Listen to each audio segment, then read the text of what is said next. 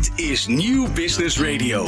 Wat kan jij leren van topondernemers? Welke kansen zien zij die jij nog niet ziet? In de horeca, retail, e-commerce of welke branche dan ook. Dit is De Ondernemer Live met Roland Tameling. Welkom terug en leuk dat je luistert of kijkt naar het tweede uur van De Ondernemer Live van dinsdag 12 december 2023. We hebben het vandaag uitgebreid over de AFAS Young Business Awards 2023, waarvan de winnaar inmiddels bekend is. Zijn verhaal heb je in het eerste uur gehoord. Straks praten we met een andere finalist, hoor je twee juryleden over hun dilemma's en gaan we het hebben over de grootste faalverhalen van ondernemers. Maar eerst opvallend nieuws. Wat kan jij leren van topondernemers? Welke kansen zien zij die jij nog niet ziet? In de horeca, retail, e-commerce of welke branche dan ook. Elke ondernemer kent dezelfde uitdagingen. In de Ondernemer Live hoor je echte ondernemersverhalen. Elke dinsdag tussen 11 en 1 schuiven topondernemers en experts aan bij de Ondernemer Live op Nieuw Business Radio. Live meekijken kan via deondernemer.nl. In het kader van actualiteit nog meer nieuws uit ondernemersland. En we beginnen met goed nieuws van Somnox. Want wat begon als een kleine jongensdroom is realiteit geworden. Na zeven jaar bloed, zweet en tranen is de slimme slaaprobot en uh, is het uh, Somnox slaapprogramma opgenomen in de aanvullende verzekering van onder andere Zilveren Kruis en ASR. De afgelopen jaren zijn alles behalve makkelijk geweest, zegt de oprichter Julian Jachtenberg. Vele momenten die ons bijna de nek om hebben gedaan. Maar het doorzettingsvermogen van ons team en het geloof in de missie om mensen te helpen beter te slapen, trok ons er doorheen. In drie jaar tijd hebben er 20.000 unieke mensen bij Somnox een, een slaaprobot besteld. En nu zijn ze dus klaar voor de volgende stap. En dan opvallend nieuws uit de wereld van IT en cybercriminaliteit. Want onlangs is bekend geworden dat IT-beveiligingsspecialist NFIR de handen ineenslaat met IT-dienstverlener Centric. De beide partijen gaan samenwerken om gemeenten te ondersteunen met hun digitale veiligheid. En dit is opmerkelijk omdat juist Centric de laatste tijd in het nieuws kwam vanwege problemen met voormalig topman Gerard Sanderink en diens inmiddels vrouw Rian van Rijbroek, ook wel bekend als de cybercharlatan. Meer dan uh, genoeg dus om even over door te praten met de CEO van NFIR, uh, Arwie van der Sluis. Meneer van der Sluis, uh, van harte welkom in de Ondernemer Live. Goedemiddag. Goedemiddag. Ik uh, moet toch even de vraag stellen. Uh, vergeef me dat we even door die zure appel heen gaan. Want waarom gaat u nu juist in, in zee met Centric? Ja, uh, waarom niet? Ik zie duidelijk een Centric wat door het dal heen is. En je refereerde net eventjes aan de strapatsen van de CEO en zijn liefje. Ja. Ehm, daar hebben ze zeker last van gehad. Um, wij zijn niet over één nacht ijs gegaan. We hebben ook een aantal van onze klanten in gemeenteland gevraagd van wat zou je ervan vinden als we zouden samenwerken. En uh, daar, daar werd dat al niet meer genoemd. Nee. Um, er worden heel andere dingen genoemd. Het is een grote uh, Nederlandse IT-speler die bijna alle uh, gemeenten binnenzitten. hebben, hebben, doordat ze al zoveel jaren bestaan, hebben ze een enorm project te gaan om ook te vernieuwen met de producten die ze, die ze brengen. Mm -hmm. Ze zouden dolgraag wat meer aan de cybersecurity kant aan diensten aanbieden. Maar dan, dan sta je voor een dilemma van ga ik dat zelf ontwikkelen? Uh, dan ben je over twee jaar misschien uh, op niveau. Ja. Of ga je slim samenwerken met een partij die, nou dat zijn wij dan geworden, daar ben ik heel blij mee. Ja. Ga je slim samenwerken? Uh, natuurlijk heb ik ook gevraagd van joh, jullie zijn een olifant in ons, in mijn perspectief. Uh, wij een muis, um, volgens mij doen olifanten het met olifanten. Uh, zoek iemand van je eigen niveau. Ja. Maar daar hadden ze hele goede redenen voor ook. Om te zeggen van nou nee, wacht, uh, we zoeken toch een partij die wel voldoende groot is. Voldoende omvang, bijna 60 man. Ja. Um, dus we kunnen, en, en die een, deze niche bedienen. En nog enig, enigszins zelfstandig zijn.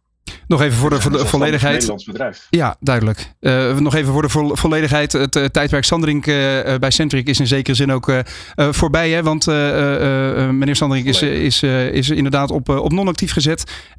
speelt feitelijk geen rol meer binnen het bedrijf. Dus jullie richten de, de pijlen op de toekomst. Ehm, die samenwerking die richt zich op het leveren van innovatieve diensten om de digitale weerbaarheid van lokale overheden te versterken, las ik.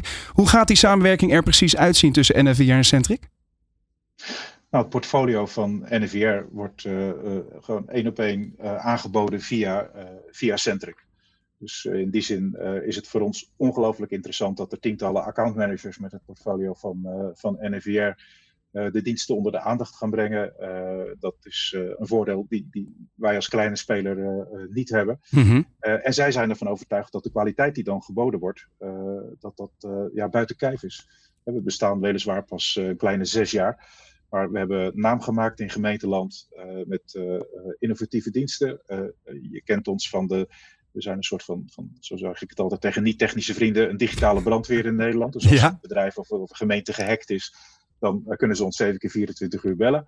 Ehm, en daarnaast doen we ook nog wat diensten die, die, die je in kan zetten ter bescherming van je netwerk, om ellende te voorkomen. Ja, want juist dat, dat preventieve lijkt me een hele nuttige, nuttig deel van jullie werk. Ja. ja. En zeker ook bij gemeentes, er kan nog zat gebeuren. Uh, met nieuwe wetgeving die echt over ons af is gekomen, over de gemeentes is afgekomen. NIS 2 is een verplichting geworden. Uh, dat, dat heeft, ook heel lang is daar onzekerheid over geweest, maar gemeentes weten nu uh, dat ze ook aan NIS 2 moeten voldoen. Dat moeten we wellicht nog even uitleggen. Wat, wat, wat houdt NIS 2 exact in? Sorry, het zijn regels die vanuit Europa worden opgelegd om bedrijven die een bepaalde kritieke nou, rol spelen in de economie uh, of in de samenleving extra te beschermen. Mm En dat is, daar, daar, sta ik ongelooflijk positief tegenover. Um, um, en dan gaat met name het spel beginnen van hoe ga je daaraan voldoen? Hoe ga je aan die regels voldoen? Nou, je zal een aantal technisch uh, passende maatregelen moeten nemen. Uh, ik zie daarbij echt wel weer, een paar jaar geleden waren we heel erg bezig met de AVG. Ook die hadden het over technisch passende maatregelen. Ja. NIS vult dat iets meer in. die gaan het ook hebben over het monitoren van netwerken. En dan komen we terug op die innovatieve dienst monitoring, de wereld van SIEM, SOC, uh, security monitoring wordt het genoemd. Ja. Detection en response, allemaal van die, van die modewoorden. um, um, staat ook synoniem aan het kost best wel serieus geld. En um, nou, als je dat nou uh, op, op een innovatieve manier kan inzetten, ja. dan wordt het betaalbaar. En dan zeker ook voor de categorie gemeentes tot 100.000 uh, inwoners. En als we het eens even uitzoomen, want we maken deze show feitelijk natuurlijk voor de ondernemer van Nederland. Um, de gemeente is één ding, maar als we het uitzoomen naar de positie van een ondernemer, uh, uh, wat, wat kunnen zij dan leren uit jullie aanpak?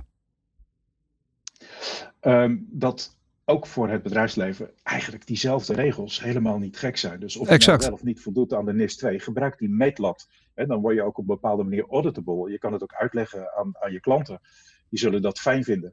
Daar zijn we nog lang niet. Hè? Ik heb echt een missie. Ik doe dit werk vanaf 2006. Ja. En we steken vanaf 2006 massaal uh, de kop in het zand als ondernemers.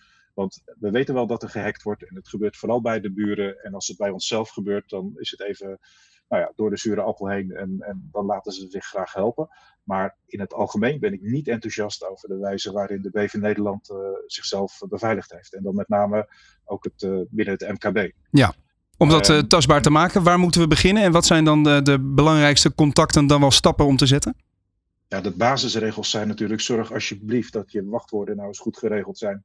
En gebruik een passwordmanager als je het lastig vindt. Denk niet van, nou ja, ik voldoe aan wat uh, de, de, overheid stelt. Een wachtwoord moet voldoen aan negen uh, karakters. Ja. Maar uh, maak hem groot en complex. En, en sla hem op in een password manager.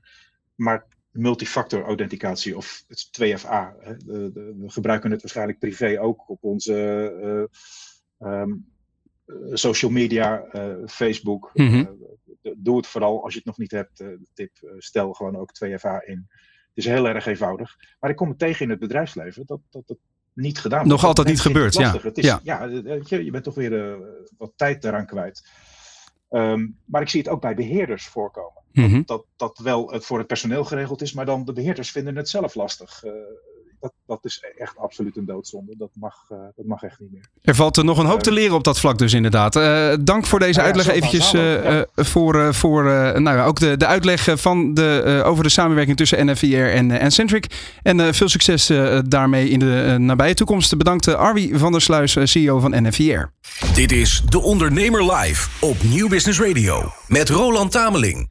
Een van de meest opvallende finalisten van de AFAS Young Business Awards dit jaar vond ik persoonlijk een onderneming die zich hard inzet om de problemen in de textielindustrie aan te pakken. Jolanda Kooi van TextTracer uh, bracht een ijzersterk verhaal in haar pitch. En daar gaan we dus graag nog even over doorpraten. Jolanda, ook jij welkom in de show via onze videoverbinding. Dankjewel. Ja, goed dat je er bent. Even toch door die zure appel heen. Hoe was het om niet te winnen? Ja, Nou, heel eerlijk, dat was best even schrikken. Ja. Um, uh, stiekem waren we er met het team ondertussen ook van overtuigd dat we zo'n mooie propositie hebben, dat wij ook echt kans maakten. Tegelijkertijd, laten we heel eerlijk zijn, Evi heeft een fantastisch product. Uh, en ze hebben echt het mooie neergezet, dus we zijn, uh, ja, we vinden het echt geweldig dat ze hebben gewonnen. Heel duidelijk. Ja. Er werd na afloop gezegd: Jolanda Kooi brengt het verhaal geweldig, lees ik. Op bijna moederlijke toon vertelt ze wat er mis is in de textielwereld en hoe de Textracer daar iets aan gaat doen. Um, dan gaat het om impact, inderdaad, om de goede zaak. En ik geef je toch nogmaals even dat podium. In een notendop, hoe gaan jullie die problemen oplossen? Ja, wij zeggen echte verduurzaming van de kledingindustrie kan alleen maar over de as van transparantie. Ja. Wat bedoelen we daarmee? Uh, heel veel bedrijven hebben een, een, aan een product een hangtag, een groen hangtag hangen van oh, dit product is duurzaam. Ja, wat is dat nou echt? Heel veel Mhm. bedrijven kennen alleen maar hun rechtstreekse leverancier, de confectiepartner. Wij zorgen ervoor dat ze die hele keten kennen, zodat ze echt op basis van feiten kunnen zeggen: dit is product is inderdaad duurzaam. Om inderdaad die, die totale keten, dus de, de, hebben we het dan uh, zuiver over materiaalgebruik, uh, uh, ethische zaken, slavernij, CO2-uitstoot in de productie, dat soort zaken wordt allemaal vastgelegd. Alles, inderdaad. Ja. ja dat zegt het mooi. Het klinkt, het klinkt als een open deur, hè? Of, of, iets wat, wat al lang had, had moeten gebeuren. Um, ben ik eerst even benieuwd naar de reactie die jullie krijgen in die branche. Uh, worden jullie dan als, uh, ja, excusele mo, irritante wereldverbeteraars gezien? Of staan, staat de industrie er ook echt voor open? Nou, dat is een hele mooie vraag. Enerzijds heb je natuurlijk echt die frontrunners. Uh, noem een van onze klanten van het eerste uur, een Mud Jeans. Um, een fantastisch jeansmerk dat echt uh, vanuit um, missie gedreven ook uh, prachtige duurzame jeans aanbiedt. Ja. ja, zij waren er direct bij. We stonden dus met open armen, verwelkomden ons met open armen. Tegelijkertijd zijn er ook bedrijven die zeggen, ja, allemaal leuk en aardig, maar het kost mij wel weer extra tijd en energie en geld. Ja. Uh, dus in hoeverre kan ik dit? Nou, en dan zijn wij er vervolgens om te zeggen, ja, maar daarom zorgen wij ervoor dat we onze software zo geautomatiseerd laten, mogelijk laten draaien. Ja. Zo gesimplificeerd mogelijk, waardoor de kosten heel beperkt zijn. En dat we door die automatisering juist ook ervoor zorgen dat je op termijn niet nog weer een extra FTE moet gaan aannemen, maar dat je in plaats daarvan onze software kunt gebruiken. Precies, dus opnieuw technologie inzetten om het effect van de onderneming te vergroten. Ja, zeker weten. Ja, en um, jij was uh, uiteindelijk een van de, de twaalf deelnemers aan, um, over jullie moet ik zeggen, aan de Avas Young Business Award uh, 2023. Hoe heb jij zelf, Jolanda, dat hele proces ervaren? Ja, ontzettend gaaf. Um, en dan zeg ik zelf sowieso natuurlijk heel gaaf, maar eigenlijk nog meer ook voor het team. Dus ik realiseerde me op de avond van de bekendmaking bij AFAS in Leusden. Hebben we uh, wist ik stiekem al dat er waarschijnlijk wat zou gaan gebeuren. uh, en, uh, maar mijn team wist dat niet. En nou, de, de, enorme kreten die opgingen toen ons, ons bedrijf werd genoemd, was giga. En het was echt helemaal te gek om dat proces met ze door te gaan. En dat je echt merkt van, oké, okay, dat harde werk wordt gewaardeerd. Want het is wel hard werken geweest de afgelopen jaren. Ja, en die waardering is dus één van de zaken die je uit, het, uit de deelname aan de Business Awards, uh, Young Business Awards hebt, hebt meegenomen. Wat merk je nog meer sinds je op televisie bent geweest? Ja, zeker wordt er gereageerd door um, nou ja, zowel klanten, potentiële klanten, partners, als uh, mensen die ook weer wat verder weg staan. En misschien ook wel mensen of, en bedrijven die wat verder van onze propositie vandaan staan, die eindelijk weer net even wat meer gaan begrijpen over datgene wat we doen. Ja. Uh, dus in die zin uh, ja, zijn we ook daar heel erg dankbaar voor dat we dit podium hebben, hebben mogen krijgen. Want je zit nog heel erg in dat uitlegtraject, begrijp ik. Ja, gigantisch. En dat heel eerlijk merkten we zelfs ook in dit proces. Ja. Um, om even een voorbeeld te noemen, er wordt toch, er wordt toch ook veel door de jury gezegd: ja, weken zijn de, is de consument hier nou klaar voor? En ja, wat mij betreft is die vraag eigenlijk niet relevant. Want wij zijn er op dit moment nog niet voor die consument. Mm -hmm. Wij zijn ervoor om de industrie te veranderen. En daarin zeggen we, het begint bij de industrie zelf. En die industrie wordt heus wel gedreven door de consument enerzijds, maar anderzijds ook door wet en regelgeving. En die is uh, in de maak en deels ook al echt gedefinieerd. Uh, wat betekent dat bedrijven gewoon aan de slag moeten met de onderwerpen waar wij mee bezig zijn. Ja, dus je bent heel relevant. Maar het viel me inderdaad op in de uitzending waarin jij uh, de, uh, namens TaxRacer de hoofdrol speelde. Uh, dat de jury best wat nou, tegengas gaf. wat, wat, wat kritische vragen had. Hoe heb jij dat hele, zeg maar, dat hele wielen en dealen met de jury ervaren? Ja, wat ik ontzettend gaaf vond, is dat ze giga ingelezen waren. Um, dus laat dat ook voor eventueel toekomstige deelnemers helder zijn. Ja. Um, we zijn echt heel goed gescreend. Uh, we hebben heel veel gesprekken gehad, ook met uh, investeerders. Uh, die de jury weer gebriefd hebben. En die hebben gezegd van hey, dit zijn de kritische vragen die je moet stellen. Denk, mm-hmm. Kijk daar eens naar. En we merkten ook, ik merkte ook aan de vragen, dat de jury zich echt goed had ingelezen. Dus in die, in die zin ben ik ze ook echt dankbaar voor die vragen. Kun je zo'n voorbeeld geven van zo'n vraag dan? Uh, nou, ik, ik, merk wel dat, denk wat het meeste bij mij blij blijft, is wel het verhaal van, oh, die consument. En dat is ergens iets, vooral wat ik meeneem, van, oh, weet, je, weet je, daar kunnen we nog concreter op zijn. Uh, van die consument is natuurlijk belangrijk, maar laat het heel helder zijn dat op dit moment de must-have van TaxTracer hem echt zit in uh, het vergaren van ketendata voor B2B merken en retailers. Ja. Niet zozeer voor informatie aan de consument. Dat komt heus als, als een nice to have erbij. Uh, maar dat mogen we dus nog beter vertellen.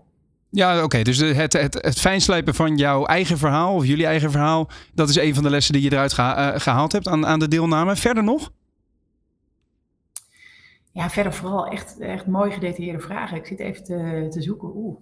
Ja. Nou ja, ga, ga bijvoorbeeld eens uh, wat, wat uh, Patrick net van, van Evi vertelde. Dat het onderlinge gevoel van uh, tussen de deelnemers en de andere ondernemers die meededen. Dat daar wel een, een heel bijzondere sfeer is ontstaan. Hoe heb jij dat ervaren? Ja, giga. Het was, ik, ik krijg er bijna kippenvel van nu ook. Oh ja? En, het was echt met z'n twaalfen daar ook. Weet je, we zijn allemaal winnaars. Hoe gaaf dat we hier al een podium mogen krijgen.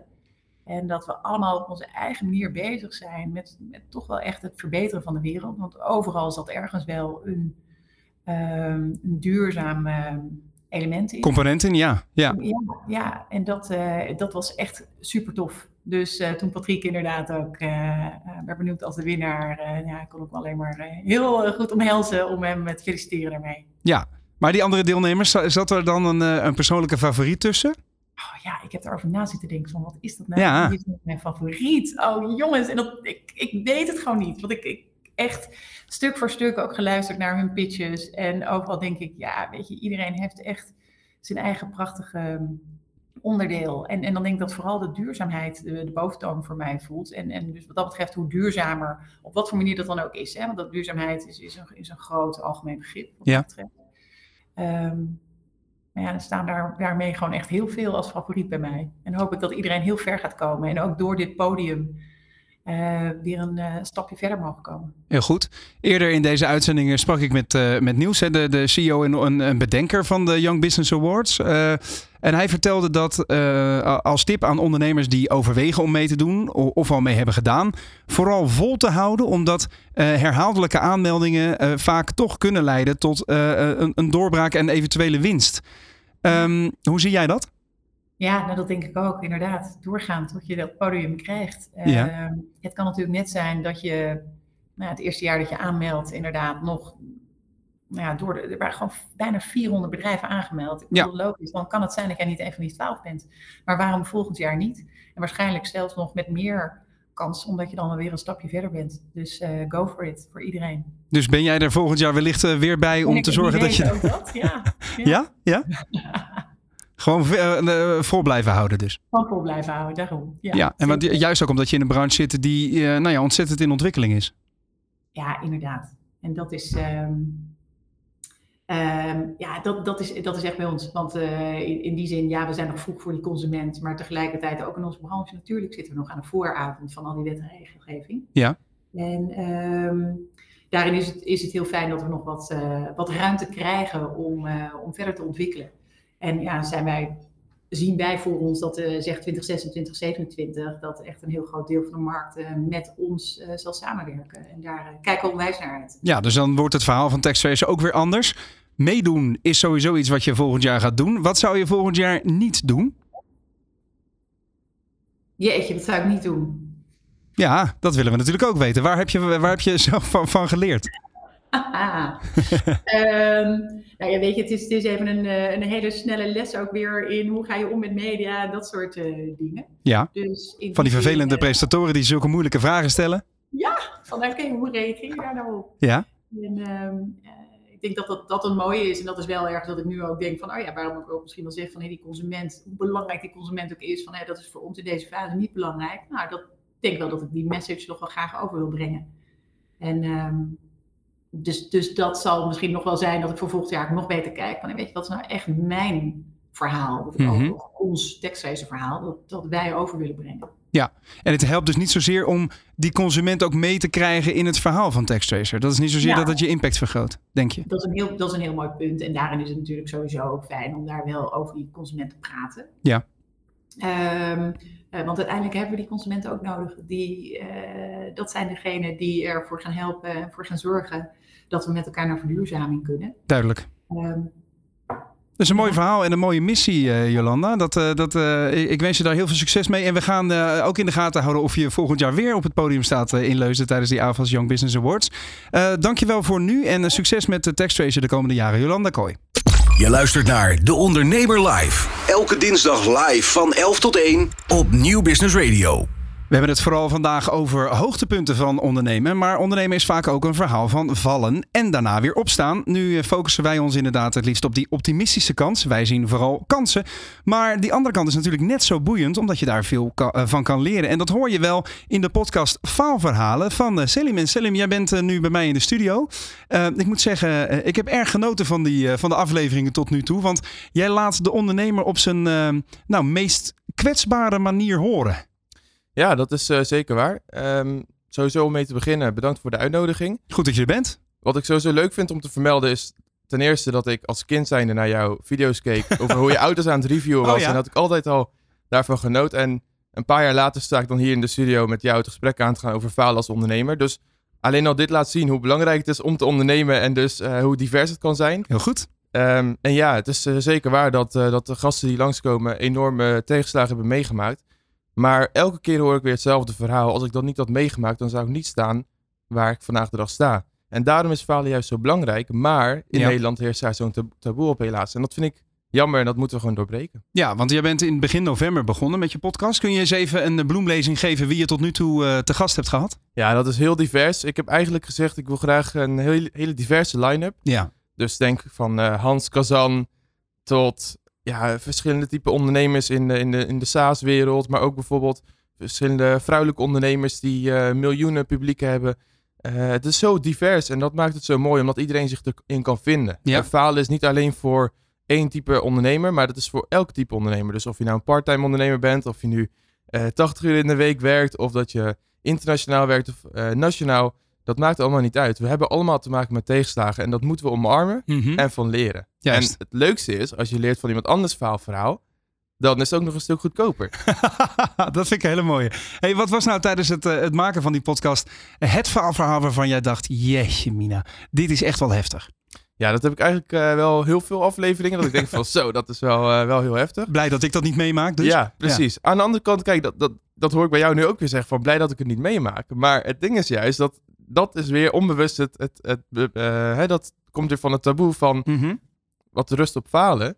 Uh, dus ja, misschien had ik het wel willen meemaken om er meer van te leren. Maar aan de andere kant, kijk, als we het hebben over dat faalverhaal bijvoorbeeld van Hans Kazan. Ja. Uh, opgelicht voor miljoenen euro's in Spanje. Uh, echt wel een heel lastig verhaal. Maar wat ik daar zo krachtig in vond, is... Hij, heeft, hij is daar anderhalf jaar depressief over geweest. Mm -hmm. Heeft enorme tegenslagen gehad, gehad, mentaal. Is bijna al zijn geld van zijn hele leven wat hij bij elkaar heeft gespaard kwijtgeraakt. En daarna vindt hij toch weer de kracht om door te gaan met ondernemen. En uh, hij gaat bijvoorbeeld uh, uh, nu aan de slag met spreken. En hij zegt van ja, als ik dit allemaal niet had meegemaakt, dan zou ik nooit gaan spreken. En spreken is ook een van de dingen wat ik su super leuk vind om te doen. Mm -hmm. Dus, en datzelfde gaat ook voor mijn eigen faalverhaal. Ik heb zelf ook heel vaak gefaald, ondanks mijn jonge leeftijd. Ja. of het nou klein of groot is. Want je bent nu 19, toch? Ja, klopt ja. inderdaad. Begon op mijn 16e. Ja. En ja, ik zeg ook van als ik elke keer die fails niet had me meegemaakt, dan zou ik niet de betere versie van mezelf worden. Maar laten we daar eerst eens even het vergrootglas opleggen dan. Neem ons eens oh, mee shit, naar de. Naar de ja, dan ga, je met, dan ga je met de billen bloot ook, uh, Selim. Maar, ja. maar je bent 16 en uh, jouw faalverhaal is. Mijn faalverhaal is dat ik drie jaar lang een recruitmentbedrijf voor freelancers heb opgericht. Ja. Mensen daarmee bezig ben geweest. Eh, terwijl ik eigenlijk ehm, aan de ene kant waar ik heel veel van heb geleerd, maar aan de andere kant mijn faalverhaal daarbij is dat ik in een markt concurreerde met zulke grote spelers en eh, steeds betere platformen en zelf ehm, heel erg uh, veilig ging ondernemen. En wat bedoel ik daarmee? In mijn uh, optiek zijn er twee verschillende soorten van ondernemerschap. Je hebt aan de ene kant veilig ondernemen en je hebt risicovol ondernemen. Mm -hmm. Bij veilig ondernemen ben je één of twee dagen in de week parttime in dienst of je bent aan het freelancen, dat is wat ik deed. Je hebt een veilig inkomen en daarnaast ben je een bedrijf aan het bouwen. En ja, dat is heel erg leerzaam. En ja, dat kan voornamelijk als je kinderen hebt en dat soort dingen heel erg handig zijn. Maar ik was 16, ik was op mijn uh, slaapkamer. Ik had alle kansen. Ik kon heel veel risico's nemen, maar ik besloot om toch voor het veilige pad te gaan. En daardoor was ik niet volledig gefocust op mijn bedrijf. Mhm. Mm -hmm. Dus dat is wel heel erg jammer. Want wat ik merk bij bijvoorbeeld risicovol ondernemen, wanneer je het volledig moet hebben van je bedrijf. En je hebt bijvoorbeeld huur die je moet betalen of wat dan ook. Of personeel die je moet betalen. Ja, dan ga je alles op alles zetten om dat doel te behalen. En ik denk dat dat wel een van mijn faalverhalen is geweest. Dat ik uh, te veilig ben gaan ondernemen. Ondanks ja. mijn situatie. Want ja, ik was in de situatie om meer risico's te gaan nemen. En daaruit heb ik dus geleerd dat ik uh, nu echt veel meer moet gaan, uh, gaan ondernemen. En echt risicovol moet ondernemen. Dus ik doe niet meer aan freelancen. Ik heb geen parttime jobs. Ik heb niks. Ik ben nu volledig afhankelijk van mijn bedrijven. Dat is heel moeilijk geweest. Want begin dit jaar had ik uh, twee, drie maanden lang geen inkomsten. En dan denk ik wel van ja, shit, wat ga ik nu doen? Mm -hmm. Dat heeft me wel heel erg onzeker gemaakt. Dat ik zelfs had gesolliciteerd bij bedrijven als Lauwman om als marketeer verder te gaan. Dat Ja. ik zelfs dacht van, is het ondernemerschap wel wat voor mij? Kan ik dit überhaupt wel? Terwijl ik daarna dacht van, ik heb zoveel mooie dingen gedaan. Eh, wat is dit nou? Waarom word je nou onzeker? Ja, Maar dat komt allemaal terug op de moed vinden om risicovol te gaan ondernemen. En het maximaal uit je carrière te halen. oké. dus maar welke risico's neem je nu wel met jouw onderneming op dit moment dan? Ja, dat is een hele goeie. Eh, aan de ene kant neem ik het gelijk, eh, doe ik het gelijk grootschalig. Dus Mhm. ik ben gelijk al bijvoorbeeld aan de slag gegaan met heel veel dingen uitbesteden. Dus ik maak al best wel wat kosten. Eh, dat heeft best wel een bepaalde druk op zich. Want Wat besteed je uit dan? Maak dat eens... eh, Ja, dat is heel veel. Dat is eh, van, van marketing voor de podcast tot aan een stukje development voor klanten. Want we hebben, ik heb aan de ene kant ook nog een agency waarbij we dus communities bouwen. Dus Mhm. dat zijn apps en websites. Ehm, dus er zijn heel veel dingen die je uitbesteedt. Of dat nou is dus, in freelance verband of in, in loondienstverband. Ja. Ik heb nu alleen nog maar freelancers. Ja, dat zijn wel kosten die je maakt. Dus ik ben nu veel meer aan het uitbesteden. Dat is ook iets wat ik van een van mijn podcastgasten had geleerd. mhm. Ehm, aan de andere kant, een ander risico wat ik neem is, ja, ik heb geen veilig inkomen. Dus ik ben volledig afhankelijk van mijn bedrijven. En dat is natuurlijk wel, dat brengt wel een andere druk met zich mee. Daarnaast, wat ik ook wel als een risico zie, is dat ik eh, niet ben gaan verder studeren. Dus ik heb ook geen plan B om op terug te vallen. Het is gewoon, ondernemen is the way to go. En ik geloof er heilig in en ik geloof dat ik eh, de kracht heb om, dat, eh, om, om er ook een succes van te maken. Ehm, maar ik zie dat ook wel als een risico dat je eigenlijk geen vangnet hebt om, ja, eh, om ergens op terug te vallen. Ja, eh, dus je- jouw les is nu ook eh, besteed uit wat je kunt uitbesteden, zodat je dichter bij je eigen kwaliteiten bent en daarmee eh, eh, kun je groeien. En tot slot, ja, absoluut. En Ja. tot slot ehm, ben ik nu ook dus bezig met mijn podcast Faalverhaal. Wat eigenlijk een soort van hobbyproject is voor een aantal jaar lang. Want het is helemaal geen makkelijke taak om een grote audience te bouwen. Daar weten jullie eh, alles van natuurlijk. Ja.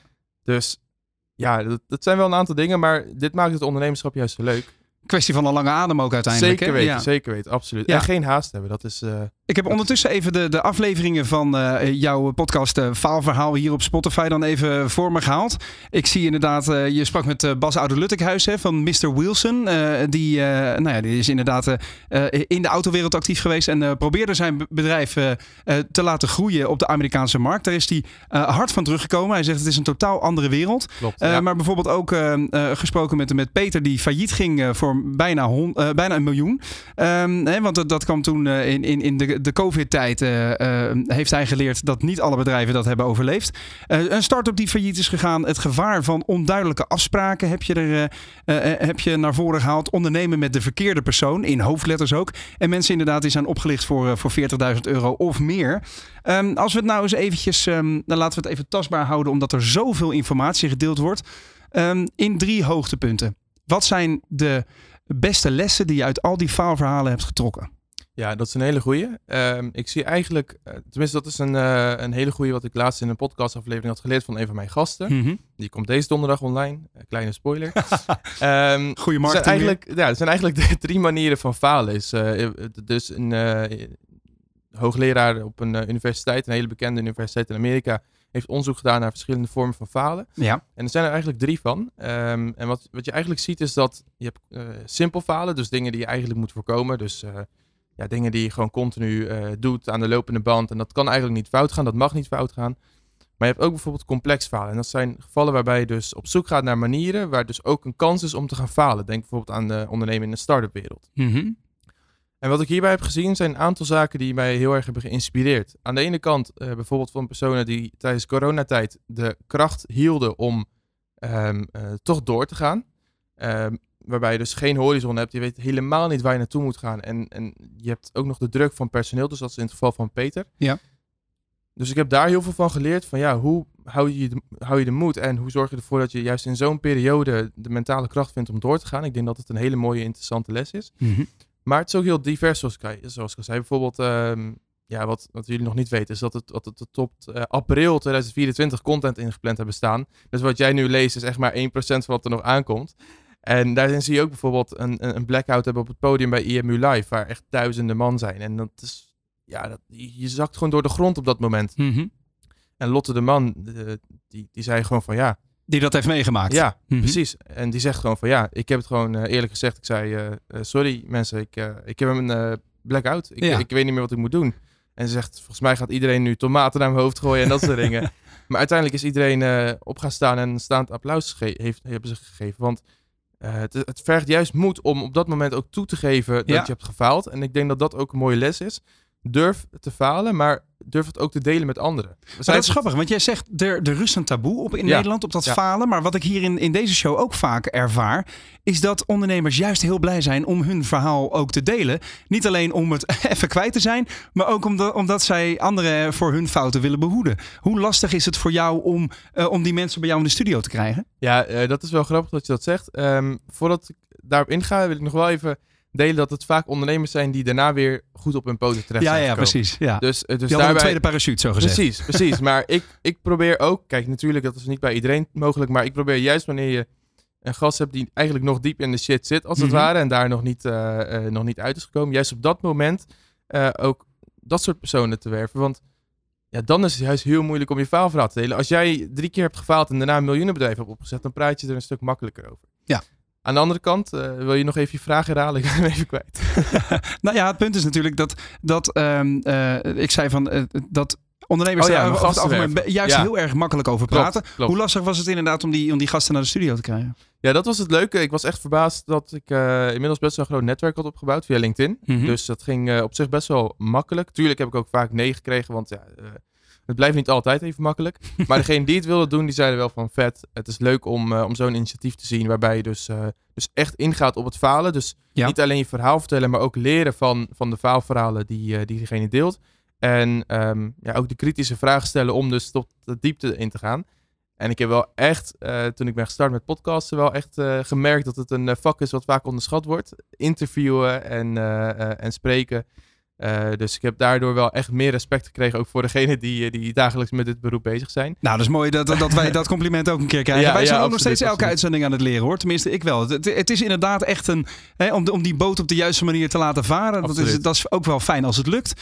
Maar uiteindelijk eh, is dit ook één aaneenschakeling van, van falen en weer opstaan. Ja, absoluut. Ja, je, je wordt er steeds beter van. En je hebt natuurlijk ook een bepaalde tijdsdruk. Dus het, is, het is allemaal niet zo makkelijk. Precies, ik moet nu ook gaan afronden, langzaam maar zeker. Ehm, eh, jouw, jouw doel van die podcast is, eh, is natuurlijk om mensen te inspireren en informeren over eh, wat je niet moet doen en hoe je het vooral wel kunt doen. Kun je alvast even een tipje van de sluier oplichten van de verhalen die nog komen gaan, waardoor wij jouw, eh, jouw podcast in de gaten moeten houden? Ja, dat is, een, dat is een hele goede vraag. Eigenlijk zijn er heel veel dingen die er nog aankomen. We hebben bijvoorbeeld personen die, die projecten hebben aangenomen waarvan ze geen weet hadden van, van hoe ze dat moesten doen. En Mhm. dat is één grote ramp geworden. We hebben personen gehad die verkeerde personen in dienst hebben genomen. We hebben personen gehad waarbij ze dus eh, uit elkaar zijn gegaan met een compagnon en daar dus, eh, heel, erg, daar dus heel erg aan zichzelf gingen twijfelen. We hebben eh, miljoenen faillissementen. We hebben nog veel meer verhalen waarvan je denkt van... Hoe ben je daar bovenop gekomen? En Ja. het is wel... Maar wat mij ook eh, bekroop tijdens het beluisteren van jouw podcast, is dat, je de, dat er toch ook best wel vaak het gevoel heerst van. Ja, natuurlijk gaat dat mis. En er is bij ondernemers ook een beetje een, een factor van totale onderschatting af en toe. Hè? Zo van, ja, dat doen we even, even naar Amerika zonder marktonderzoek te doen. Ik zat te luisteren en denk, hoe dan? Hoe dan? Wat, wat is jouw gevoel daarbij? Ja, maar dat, is, dat, dat denk ik ook vaak. Maar aan de andere kant, ik heb het zelf ook heel vaak mee- meegemaakt. En dat is met alles weer. Want ja. wij als ondernemers overschatten onszelf. Wij vinden onszelf de superhelden. Wij denken dat we alles kunnen. Mhm. Eh, een, een random nieuwe markt ingaan met een nieuw product. eh, Zonder eh, voorkennis of wat dan ook. Ja, het, voelt gewoon als heel normaal. En we gaan er gewoon in slagen. Ik had het gisteren, ja, het, is, het heeft dan niet met ondernemen te maken. Maar ik had gisteren bijvoorbeeld in een sport, sportschool zeiden van ja. Is een wedstrijd waarbij je dus voor 20 miljoen euro. eh, eh, dat, je kan 20 miljoen euro winnen als je 20 minuten lang kan hangen aan een bar. Ik zei 20 minuten, ik doe zelfs 30 minuten, waar praten we nog over? en ja, uiteindelijk kon ik niet eens een minuut aan die bar hangen. ja. Ehm, maar ja, dat is toch wel ook wat met het ondernemen. We on- overschatten onszelf vaak. En dat is ook wel goed om daardoor gehandeld te worden en te denken van, oh, misschien moest ik toch wel weer eh, gaan leren. En, Ja, eh, mezelf Optimisme is goed, Ja, maar leren van een faalverhaal is beter uiteindelijk. absoluut, dat is jouw verhaal. Mooi afgerond. Dankjewel, eh, Selim. We gaan, eh, we gaan luisteren naar jouw podcast Faalverhaal. En succes met, met al je plannen de komende tijd. Yes, dankjewel. Jullie ook. Je luistert naar De Ondernemer Live. Elke dinsdag live van 11 tot 1 met Roland Tameling. Tijdens de AFAS Young Business Awards, ja, daar gaan we het weer over hebben. En dus ook tijdens de opnames moeten de kandidaten van de verkiezing hun bedrijf zo goed en strak mogelijk presenteren in een pitch. Dat doen zij tegenover een door de wol geverte jury van topondernemers en investeerders. En twee van hen schuiven op dit moment eh, bij mij aan in de studio. Welkom eh, Thomas Mensink en Marleen Everts. Van harte welkom. Leuk om er te zijn. Ja. Ja, waanzinnig. Gezellig weer. Ja, wel hè? Het is een, eh, een avontuurlijk av- eh, eh, eh, seizoen geweest van de Avas Young Business Awards, mag je wel stellen. Eh, Marleen, jij bent, jij bent veel in, in beeld geweest. Ehm, en eh, vrij kritisch ook als, als jurylid, mag je wel stellen. Oh, je had echt? Vond je hele dat? scherpe vragen, vond ik. Ja, dat eh, nou, mag, mag ook wel eens gezegd worden, toch? Nou, Hoe heb jij dat hele proces ervaren? ja, nou, waanzinnig. Het was voor mij de tweede keer dat ik in jury mocht zijn. En Ja? ja, ja, ik, ben, ik, ja, ik liep daar ook echt weer naar buiten met gewoon zoveel trots dat Ja? wij dit in Nederland gewoon allemaal neerzetten. Ik wil, je krijgt, je hebt gewoon een pressure cooker. Worden, heel eerlijk gezegd, worden veel afleveringen tegelijk opgenomen. Ja. En dan zie je dat allemaal voorbij komen. Pitches waren fantastisch. Ja, en dus fantastische studio. Nee, ik heb echt genoten. Heel goed, jij zit eh, diep in de wereld van investeringen natuurlijk. Ja. Vanuit jouw positie, eh, vanuit eh en Exchange, ehm, ben jij natuurlijk ook met die bril op die stoel gaan zitten. Waar let jij dan op tijdens zo'n proces? Ehm, nou, je let eigenlijk op heel veel. In de eerste instantie, wat is, wat is het businessplan? Geloof je dat dat schaalbaar is? Ehm, maar vooral ook de ondernemer zelf. Mhm. Wat is het team wat erachter zit? Hoe ver zijn ze al? Eh, hebben ze al een running business? Eh, in, in veel van dit gevallen was het al wel zo. Ehm, maar eigenlijk, ik zelf persoonlijk kijk echt naar de, naar de persoon die staat te pitchen. Heb ik daar Oh ja? voldoende geloof in? Vertrouw ik dat? Zie je dat gebeuren? Want uiteindelijk kun je een fantastisch plan hebben. Maar als je geen goede kracht hebt die erachter zit, die dat uitvoert. Ja, dan, ehm, dan, kom, dan ben je nog steeds nergens. Duidelijk. Maar het is eigenlijk eh, de, de power van het poppetje zo gezegd. Dat is, dat is best wel een, een één pijler van alle pijlers waar een bedrijf op draait. Maar toch dat, dat buikgevoel is waar je dan op aangaat op die stoel. Nou ja, de power van het poppetje is eigenlijk de power van het team. Want Ja. eh, eh, alleen in dit geval zie je dan eh, degene die, die daar vooraan staat. En ja, ik geloof echt, ik geloof echt dat je met een goed team kan je van een slecht plan echt nog wel wat maken. Ja, Maar met een slecht team, ja, kan zelfs het beste plan gewoon staken, stoppen en ophouden te bestaan. ja, en als er een goed team achter zit, dan straalt de persoon op het podium dat waarschijnlijk ook uit is jouw gevoel. Dus. Ja, zeker. Duidelijk. Thomas, eh, vanuit jouw situatie als CEO van Golden Egg Check. Jullie checken dus de gouden eieren, gouden eieren die in de mand eh, liggen van, van Nederland, zou je kunnen zeggen. Jullie Ja. anal- analyseren start-ups. Ehm, eh, wat is jouw analyse van eh, de, de nou, eigenlijk scale-ups die dit jaar meededen? Ja, ik, ik was eerlijk gezegd best wel onder de indruk. Eh, eh, we hebben natuurlijk maar de, de top 12 eigenlijk gezien die op Ja. het podium heeft gestaan. Maar er waren voor mij bijna 400 aanmeldingen. Ja, 387. Ja, Ja. echt waanzinnig. Echt, echt veel trouwens ook. En ik heb, ze, ik heb niet al die 400 ook bekeken Mhm. voorafgaand, maar toch wel, toch wel een aantal. Ehm, eh, sowieso denk ik dat de YBA al, al jarenlang eh, veel eh, kwaliteit voortbrengt. Er zitten echt coole bedrijven ook in voorgaande edities. En Ja. dat was dit jaar echt, echt niet anders. Ik heb eh, echt genoten van de pitches. En wat wel grappig is, sommige pitches zijn natuurlijk ook een beetje... eh, Ongemakkelijk, hè? Die, die, duurt maar 60 seconden zo voorbij. Als je Ja. niet goed voorbereidt, dan, dan sta je daar met nog 10 seconden op de klok. Dat is stiekem ook een beetje het leedvermaak van de kijker natuurlijk, die via ja, wel zat wat charme, kijken. vind ik. Ja. Ja, ja, maar, maar wat ik heel goed vond, is ook hoe ze de vragen daarna beantwoorden. Dus, dus die, die 60 minuten, ja, dat is een beetje, een beetje oefenen natuurlijk. Maar daar, daar- daarna die, ja, hoe ze daarna de, de kritische vragen van de, van de jury konden beantwoorden. Mhm. dat, daar, daar was ik echt van, van onder de indruk. Met, weet je, vleugje humor, eh, goede eloquentie, inhoudelijk. Dat, eh, dat, dat sprak me heel erg aan. Dat vond ik eh, eigenlijk in alle gevallen heel, heel goed. Ja, ehm, en als je het dan hebt over de elementen waar jullie op letten hè, als, eh, ehm, ja, als analisten. Mhm. Waar moet een succesvolle young business wat jullie betreft aan voldoen? Ja, misschien om nog even de, de, te schetsen zeg maar, wat onze rol is geweest in dit proces. Want wij, hebben, wij, zet, wij waren niet op tv. Hè? Wij, Nee. waren niet, eh, wij zaten niet naast jou, eh, helaas. Nee, jammer. ja, dat was, volgende Daarom staan jullie nu samen in, de show, in, in deze show. Precies, precies. Ja. Maar eh, wij hebben eh, voorafgaand hebben we de investeerders, zeg maar, die wij goed kennen. Dus we hebben een heel investeerdersnetwerk aangesloten eigenlijk in het, in het voorproces van, van de YBA. Om Ja.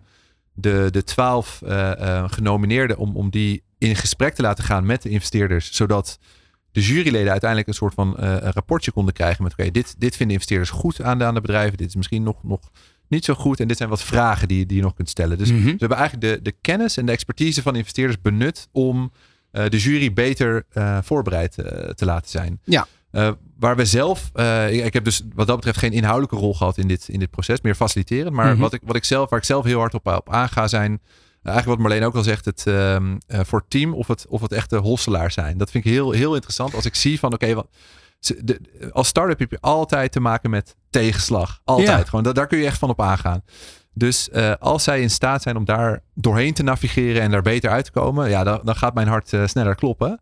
Ehm, eh, en daarnaast, er, kijk, er moet gewoon een grote marktkans zijn. En er Mhm. moet een schaalbare manier zijn om die ook te, ook te pakken. Maar dat zijn voor mij eigenlijk de drie eh, elementen. Als ik, als ik kijk naar onze eigen portfolio, want we investeren zelf ook. Mhm.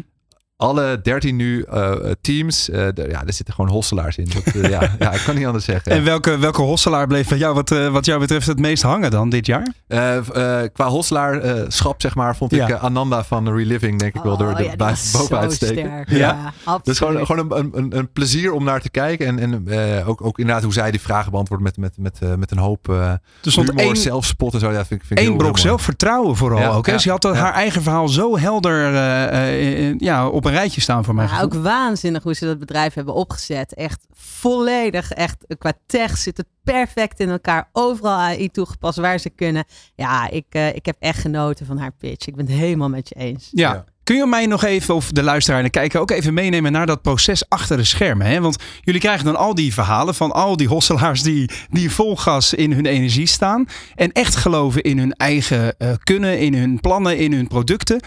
Maar dan moet eh, de knoop worden doorgehakt. Ja. Hoe, ga je dat, hoe doe je dat? Nou ja, onderweg hier naartoe dacht ik er nog even over na. Want je hebt, eh, je hebt natuurlijk vier rondes, waar het geloof ik. Ja. Vier rondes waar eh, meerdere pitches eigenlijk worden gedaan. Ja, drie per keer. Hè? En ehm, ja, je hebt maar heel korte tijd om eigenlijk tot je vraagstelling te komen. Dus ja, dat is veel te kort. Dus je Mm. moet je voorbereiding is echt super belangrijk. wij krijgen inderdaad het overzicht van alle casussen die gepresenteerd worden. Of alle bedrijven die gepresenteerd worden. Ja. En ja, dan heb je het er al eigenlijk voordat iemand het podium gaat, heb je het er al over. Maar dan zie je in hele sommige gevallen dat je zelfs nog van gedachten wisselt op het moment dat je de persoon ziet staan.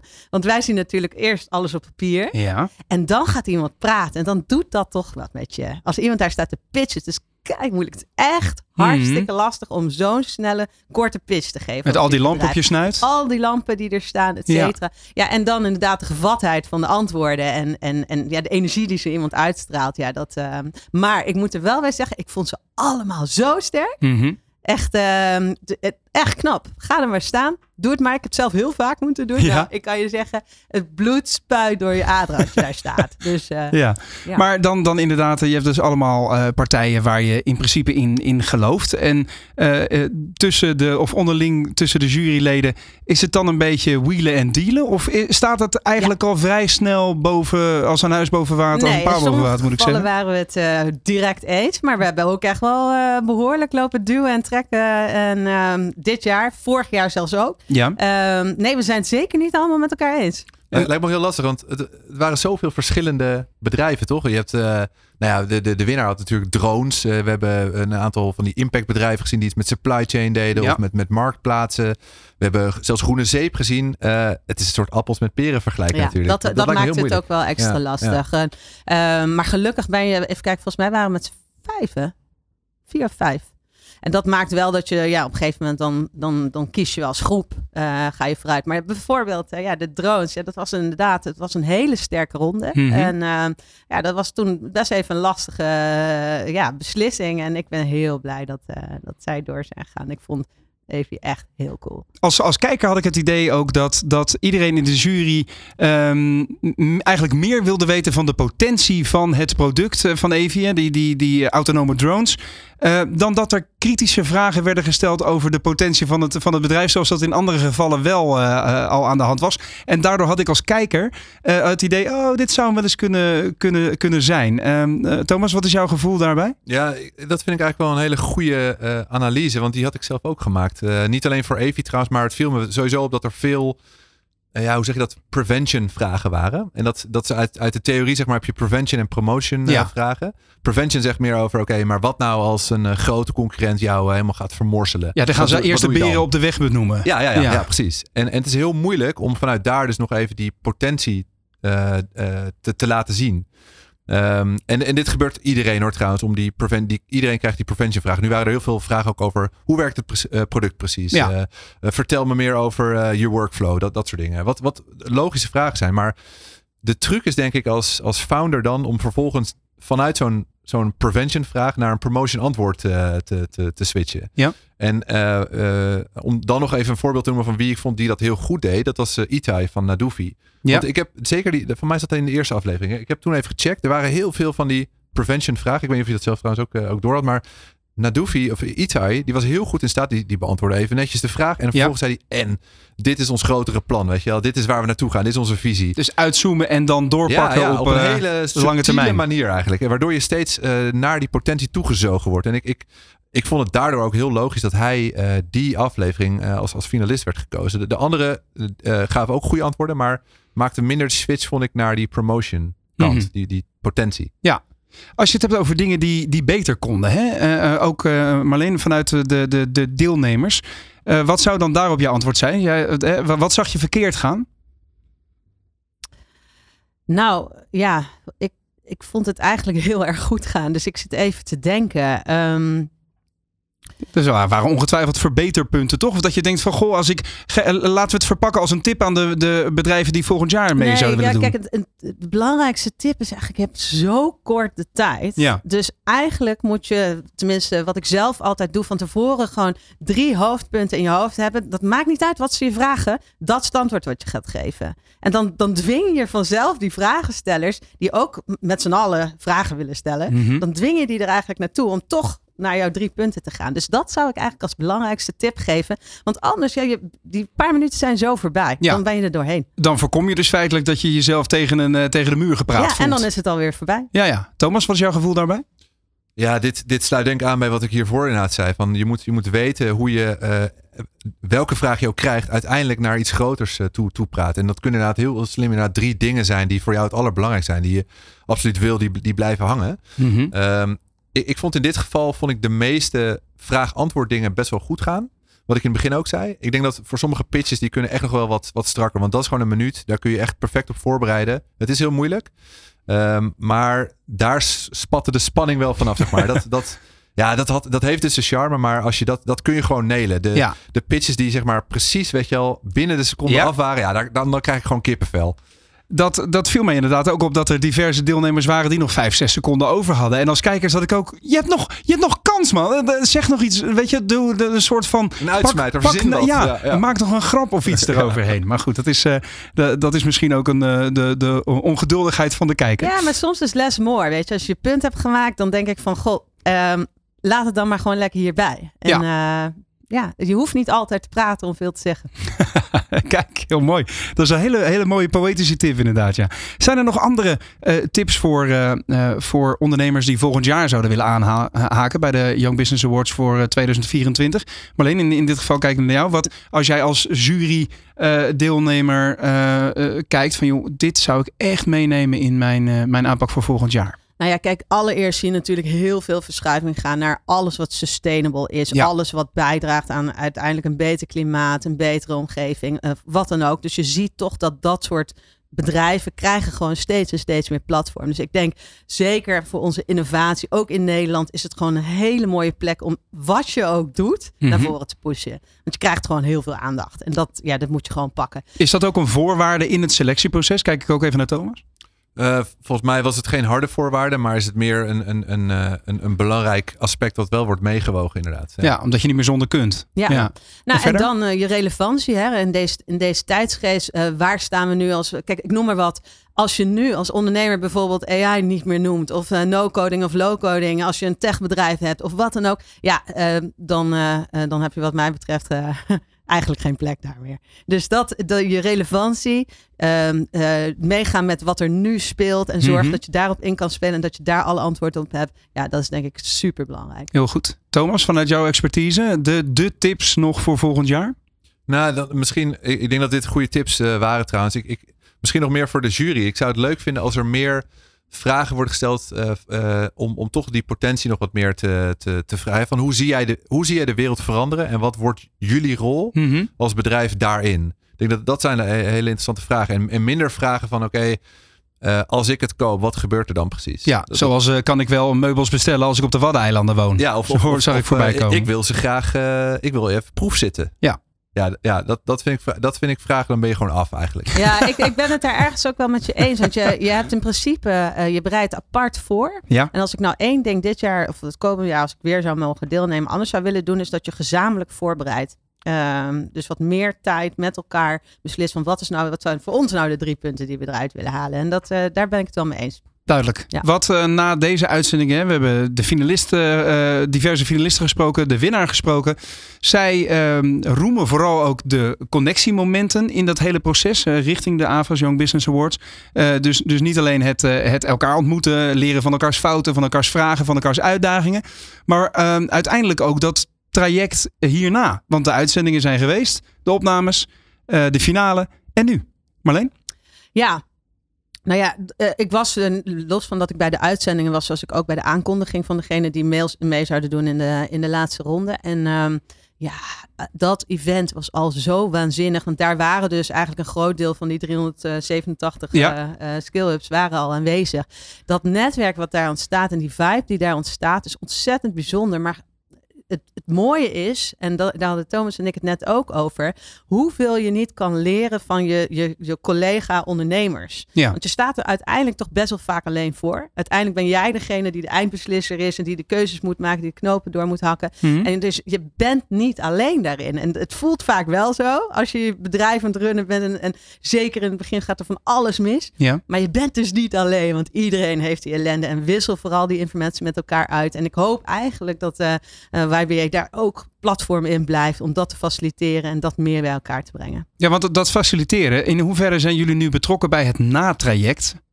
Nou, ik denk dat het iets is. Je ziet YBA zie je ieder jaar groter worden, meer ontwikkelen. Eh, eerst was het heel erg eh, het oosten van het noordoosten van het land. En nu is het eigenlijk al ja, heel Nederland wat hier aan meedoet. Ja. En ik zie dat gewoon steeds sterker worden. Ik vind het ook heel fijn om te zien dat er steeds meer organisaties zoals TechLeap, zoals als, als, als eh, de organisatie van Thomas Golden Egg, Ja. eh, die gaan, die gaan, die, die kruipen daar dichter tegenaan. En dan krijg je dat je, dat je, dat je platform gaat bieden. En dat, dat je verbinding, eh, verbindenis kan creëren. En zo belangrijk. Want in Nederland is dat eigenlijk nog best wel nieuw, gek genoeg.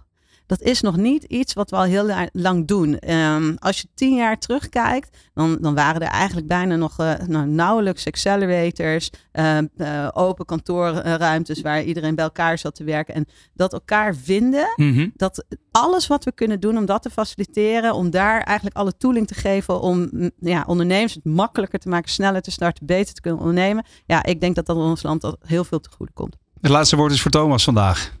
Oh, nou, wat een, eh, wat een eer. eer, hè? Ja.